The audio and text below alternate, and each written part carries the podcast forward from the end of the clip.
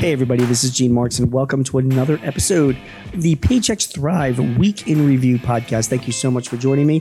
This is the podcast where we take a few items from the news during the week and communicate them to you and then also kind of reflect a little bit on them as well.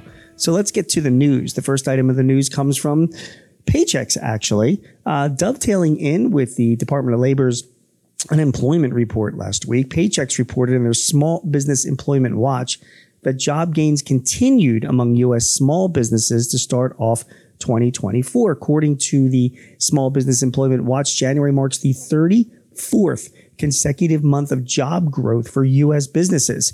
Wage growth for workers continued to stabilize in the new year, with the hourly earnings growth remaining essentially unchanged since November of about 3.47%. So again, hourly earnings are about 3.47% increase for the month of November. John Gibson, who is the president and CEO of Paychex, said that several macroeconomic data sources pointed to a stronger close to 2023. He said that gross domestic product increased 3.3% in the fourth quarter, while the annual unemployment rate hit its lowest point since 1969, signaling federal policymakers have managed to bring down inflation and secure a soft landing without major repercussions for workers or the economy. Policymakers need to address the cost and access to growth for capital for small businesses, said Gibson, as well as the long-term issues impacting the labor market, including the participation rate and the quality of the workforce to support the continued growth of small businesses, which drives the U.S. economy. A few highlights on wages, which I thought you might find interesting. Remember, overall across the country, the average hourly earnings increase was 3.47%. The West had the highest earnings increase with about 4.03%. That's the Western region.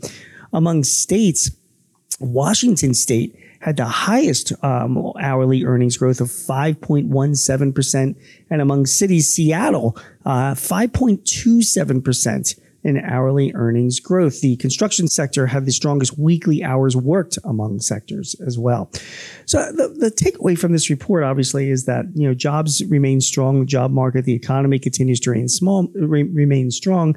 But for you and me, who are looking at salary and hourly wage increases in 2024, we're at this range of about 3.5% to 4.5% is where we're at. And that's the number we should probably be targeting to make sure that our employees are getting fairly compensated at market rates, because we want to retain those good people, right? That was my takeaway from this report, which was an excellent report. Next in the news are potential tax cuts for you and me. The House of Representatives in Washington passed a tax cuts for business and also for low-income families legislation. This is a report in the Wall Street Journal. The House passed a bipartisan tax cut bill that would deliver billions of dollars to companies and low-income families, overcoming election year inertia and a series of objections from lawmakers in both parties. The vote was 357 to 70 in the House. I mean, that is a rare display of bipartisanship. It pleased many business groups and other conservatives, as well as a lot of the Democrats as well. The Republicans themselves voted 169 to 47 for the bill. Democrats were 188 to 23. Now, there's a big provision in it that's going to increase and expand the child tax care deduction, but before and credit. But before that's not something that we're going to talk about, the child tax credit.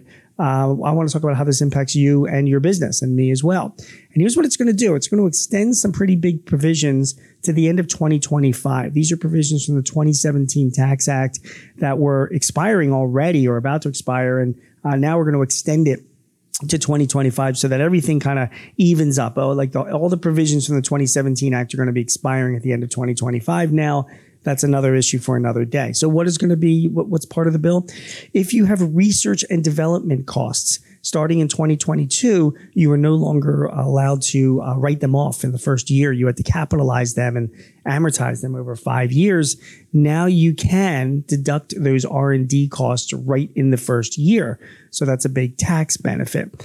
The other big benefit for businesses is that it would make the bonus depreciation deduction all deductible in 1 year.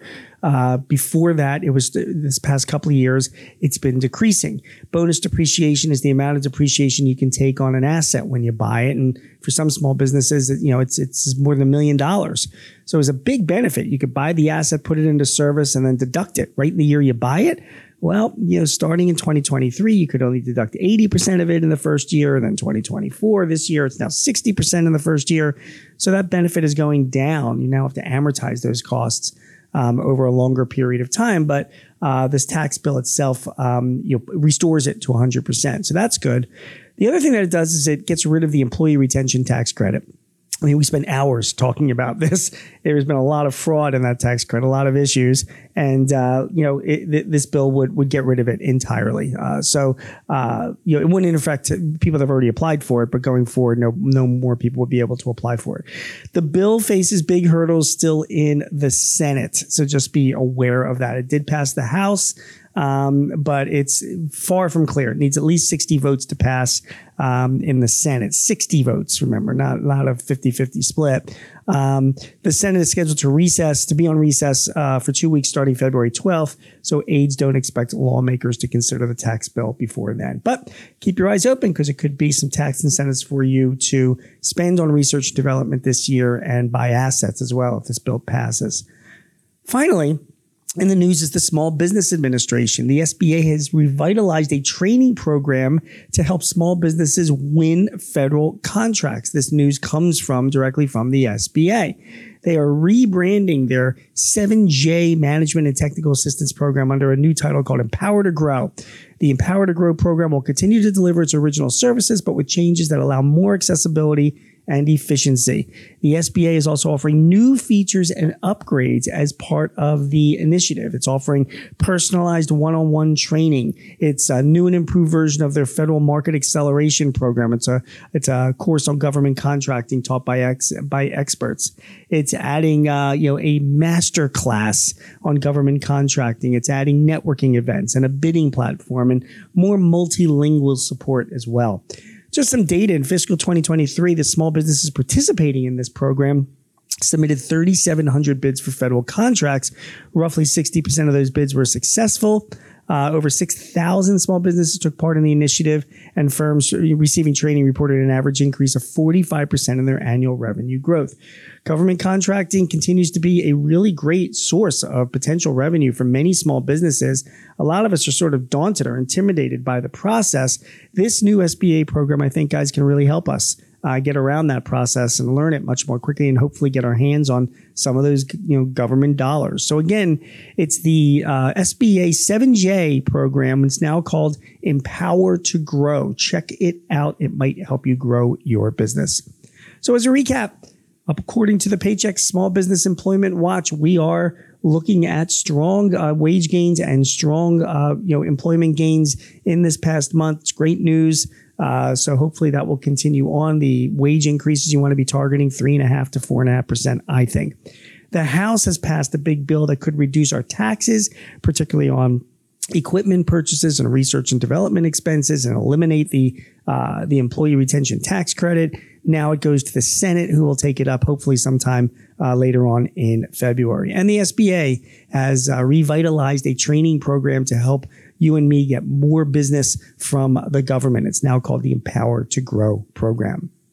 Thank you so much for listening. My name is Gene Marks, and you have been listening to the Paychex Thrive Week in Review podcast. I'll be back with you next week with a few more pieces of news that impacts your business and some thoughts on that. Thanks.